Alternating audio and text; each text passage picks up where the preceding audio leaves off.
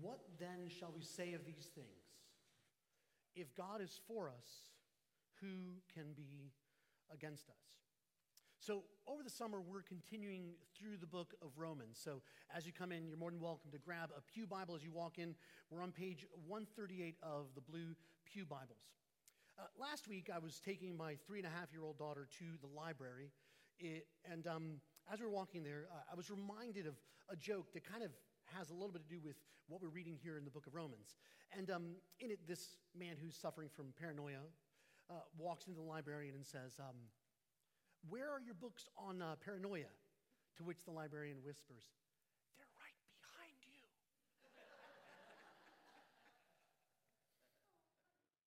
How many of you think that God is for you? How many of you think that God actually eh, is kind of for me, but not really? He's, he's for me in kind of like the way that C.S. Lewis talks about God, not the father, but God, the grandfather. Like, oh, good, a good time was had by all. Just as long as you leave me alone, I leave you alone. Just leave, yeah, that, I'm for you in that way, right? No, God is for you. I mean, did you catch the passage that we read in the Old Testament about Rachel and Leah and Laban and Jacob? Jacob's name means trickster, right? But he finds a boss who's even more of a trickster than Jacob. And Laban's like, hey, you work for me and uh, you, you can have Rachel. And so he works and what does he get? He swindles him and he gets Laban instead. Like, your boss is out to get you. That's how, you know, that's how Jacob feels about Laban. And maybe that's how you feel like God is out to get you. He's, he's got like all these angels in heaven staring down, and they've got their little recording, like, okay, what's, how's Peter screwed up today? What's he, oh, what did he do wrong? Or maybe that's how you feel. Um, but that's not how God is predisposed. There's this beautiful um, Anglican saint, he, he passed away uh, a few years ago by the name of John Stott, and he said, God doesn't love us because Jesus died for us. Jesus died for us because God loves us. Okay? God is for you. That's what it's saying. God is for you.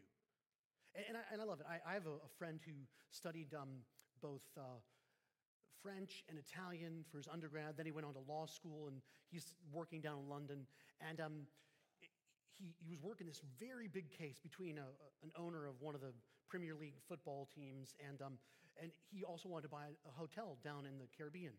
And it was this big lawsuit between him and his other business partner. And so they would always be filing briefs against one another. And he was on the, law, on the team of the, of the, the football team owner. And he told me, he said, as a lawyer, you never ask a question that you don't know the answer to. What shall separate us from the love of God in Christ Jesus? And here's what are two passages that we looked at, both in Romans and also in Matthew, ask us. One, do you know that God is for you? And then the second question is, are you for him? That's what Matthew 13 is asking you. God is for us. In this passage alone, you have the, the word for us repeated numerous times. There's at least four ways in this passage in which Jesus is for you. Jesus is for you in his substitution. Verse 31.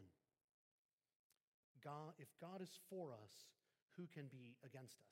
Now, in the New Testament, there's 40 times where the word for us is used about God's predisposition towards you because of Christ Jesus. Right? Romans 5 8, we read this a few weeks ago. While we were yet sinners, Christ died for us. See, God offers himself as a substitution for us. That's the first of the four that we're looking at. 1 Peter 3:18, Christ suffered for us. 1 John 4:10, Jesus was the propitiation for our sins. Luke 22, 20. We're going to hear those words very soon at this table. This is my body, which is given for you. This is my blood, which is given for you.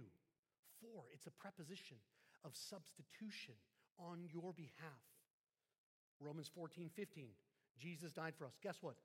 I could do all 40. I'm not going to, but I'm going to keep going just so you get the point. Christ became a curse for us. Galatians 3:13. Jesus gave himself as a ransom for us. 1 Timothy 2 6. Christ loved us and gave himself up for us. Ephesians 5 2. By the grace of God, Jesus tasted death for us, right? You get it? Why don't you turn to the person to the left and right of you? And because, you know, we're, we're, Episcopalians, we're Anglicans, right? We do some liturgy. Now, turn to the person and say, for us and for our salvation. And, you know, and some of you guys are like, we're not doing that. I'm an Episcopalian, from improper. Guess what? I tricked you because you're going to do it in a few minutes later on the Nicene Creed anyway. So even if you didn't like saying it then, you're going to say it in the Nicene Creed. So, anyway, for us, God is for us. He's for us in his substitution. God made him who knew no sin to be sin for us that we might become the righteousness of God. So God is for us in his substitution. The second way in which God is for us is that he's for us in his provision. Now, a few weeks ago, we, we read about God being Jehovah Jireh, the story of Isaac being offered, and then God taking the place of Isaac in the form of a ram. And Deacon John had preached on that. Um, and then we also, it was the same time we looked at Romans 6 and this idea of how we offer ourselves as a sacrifice to God because he's already offered himself as a sacrifice. Verse 32, if you think I'm just making it up, right? How will he not graciously give us all things. Verse 32. So we did verse 31. He is for us. He will give us, for us, all things. And how do we know that he's going to give us all things? Well, because what did he give for us?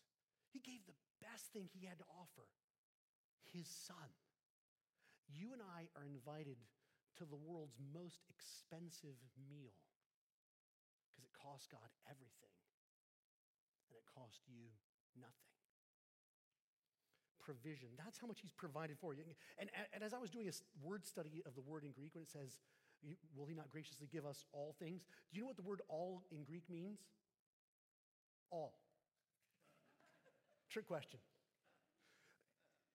And, and I, look, you can read that passage wrong, and be like, yo, God's going to give me a Maserati. No, that's not what that passage means, okay? And even if you did want to build it off that verse, it's actually in the future tense. He will give us in the future. You know, this passage that we read from Romans, I, I get the privilege of, of reading when I'm called to do prayers at time of death for people. And, and I read, What shall separate us from the love of God in Christ Jesus? Shall nakedness, famine, persecution, the, the present, the future, the rulers, principalities, what shall separate us from the love of God in Christ Jesus? And the answer is nothing.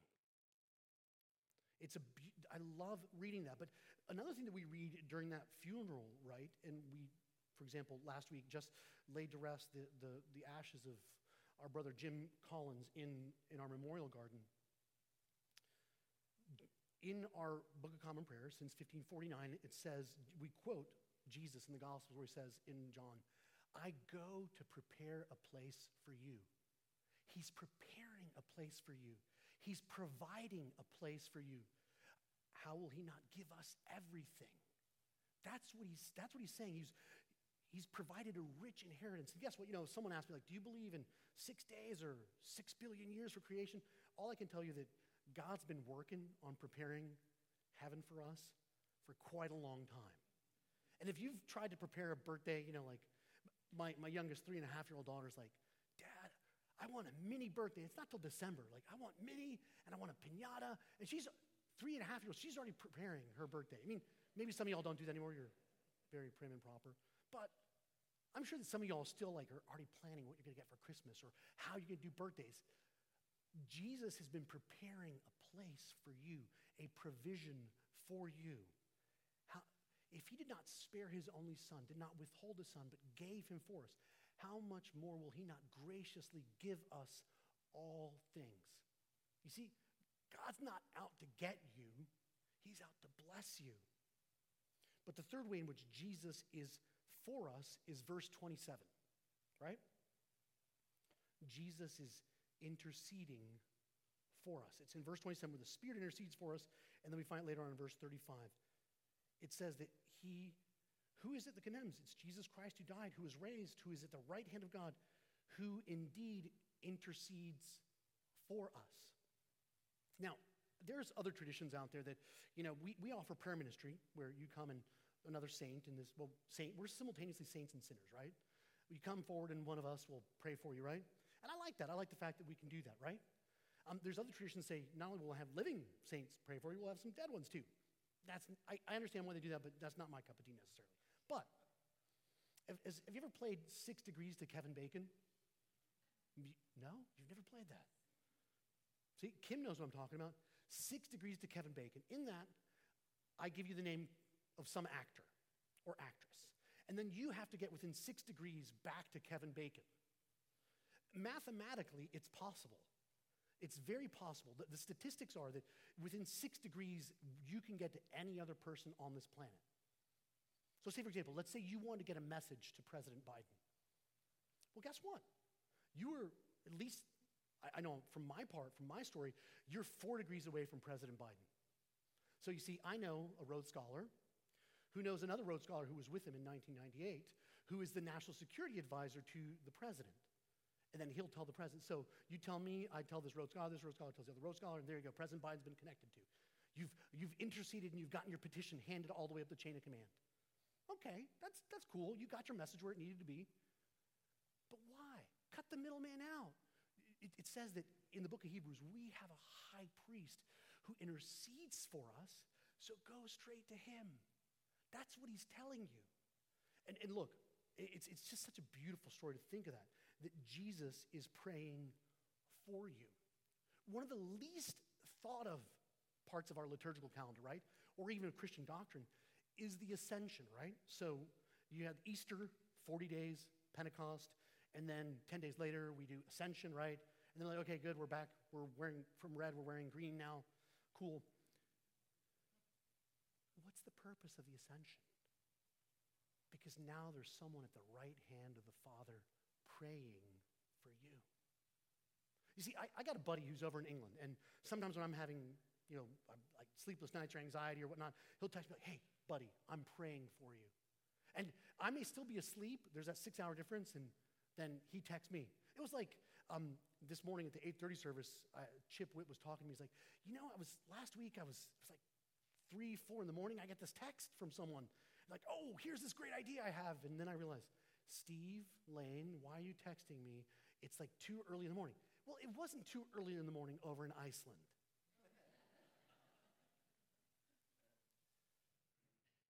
Before I get up, it's cool to know that someone in England is praying for me, right? But it isn't, isn't it even cooler that before you got up this morning, Jesus was praying for you? Jesus is praying for you right now. The, the Scottish saint, um, Robert Murray M'Cheyne, puts it this way He says, If I could hear Christ praying for me in the next room, I would not fear a million enemies. Yet distance makes no difference. He is praying for me. Jesus is praying for you. if God is for us, who can be against us? If Jesus is praying for you, why are you so stressed? Why are you so worried? I mean, think about that, right? Seek ye first the kingdom of God. We say, we, didn't we just sing that song, right? So, what's that all about? How do you deal with paranoia? Is just a very extreme form of anxiety. How does Jesus tell you? He says, Look, why are you so worried about tomorrow? Have you looked at the birds of the field? They don't go shopping in Publix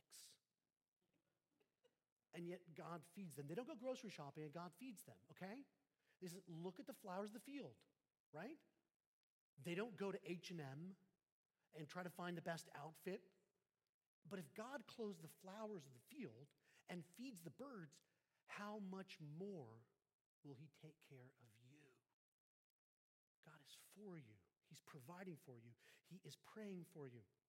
And this brings me to my last of the four points for how God is for us in this passage that Paul is talking to us. God is for you in his affections. He's for you in his substitution, he's for you in his provision, he is for you in his intercession, but he's for you in his affections. Verse 39. For I'm convinced that neither height nor depth nor anything else in all of creation will be able to separate us from the love of God in Christ Jesus our Lord. God is crazy in love with you. God is in love with you. His affections are for you. For God so loved, not just loved, he so loved the world that he gave his one and only Son, whosoever believe in him shall not perish but have eternal life.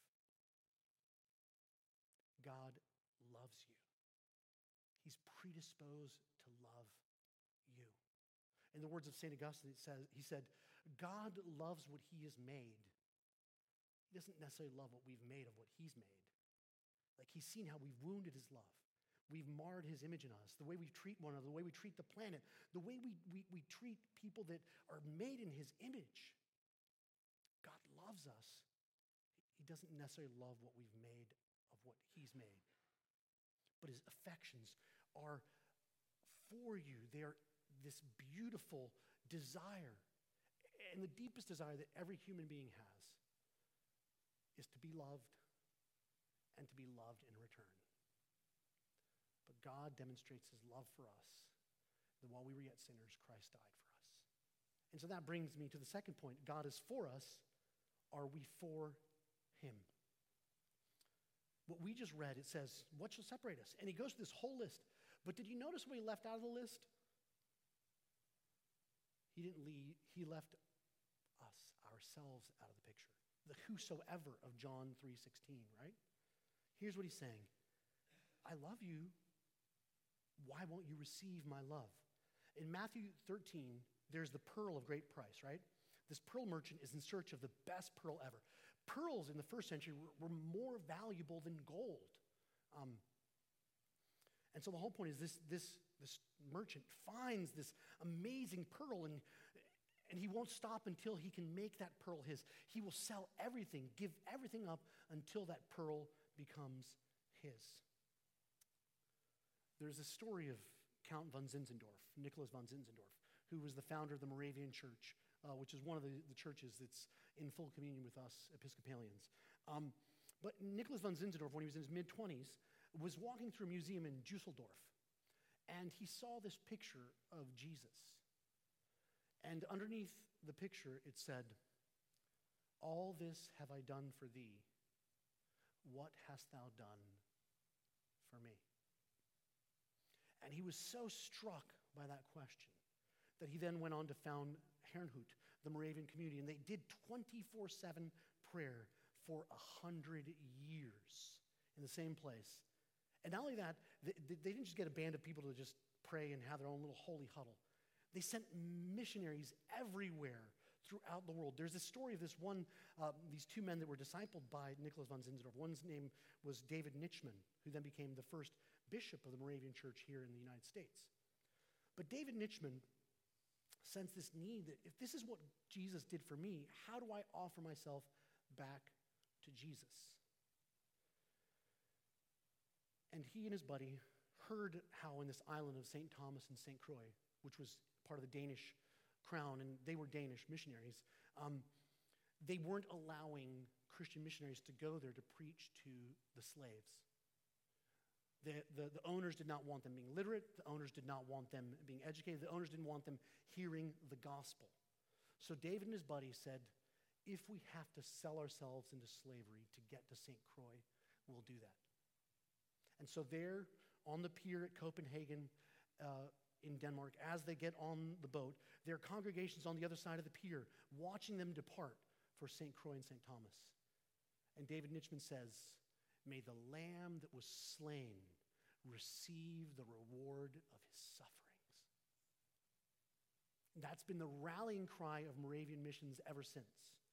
They went to St. Croix and St. Thomas, and because of their missionary work, within those first few years, 13,000 slaves were baptized, educated, catechized, taught that Jesus loves them. This we know, for the Bible tells them so. David Nitschmann then went on from there to move to a place called Bethlehem, Pennsylvania. In fact, it wasn't called Bethlehem, Pennsylvania because he was one of the founders of Bethlehem, Pennsylvania. And he's still buried there because he understood that Jesus is the, the pearl of great price. And if Jesus died for me, then what is my response? That, that's a, you know, a, a, a, an older version of that. But I, I remember a story. This is about 90 years ago. He was uh, an Eton graduate. He went to Cambridge, to the other place. Um, and then he was, um, he, was a, he was the head of the cricket team for England. So if anyone is following British sport, yes, cricket is happening now for those few that are Brits in the audience. Um, and so he came to living faith. And when C.T. Studd came to living faith, he said, If Jesus Christ be God and died for me, then no sacrifice can be too great for me to make for him. And that's what Jesus asks us. He says, I'm for you. Will you be for me? Will you offer yourself to me? So perhaps today, as you're hearing this, like, I, I don't know this love that you're speaking about. Well, guess what? We'd be delighted to pray with you and for you. So that's why we have a prayer ministry team that will be available you, uh, after the post communion, where you can just come up, receive communion, and receive prayer before you head back to your seat. Or perhaps you do know that love, but you're like, I, I'd love to share that love better, and I, I'd love to be able to break the sound barrier. I'd love to be crazy generous, like Jesus was crazy generous with me. And that, those are just a few of the ways in which you can respond and be for God because He's already for you. So, Lord, we thank you that neither height nor depth nor anything in all of creation can separate us from the love of God towards us in Christ Jesus. Amen.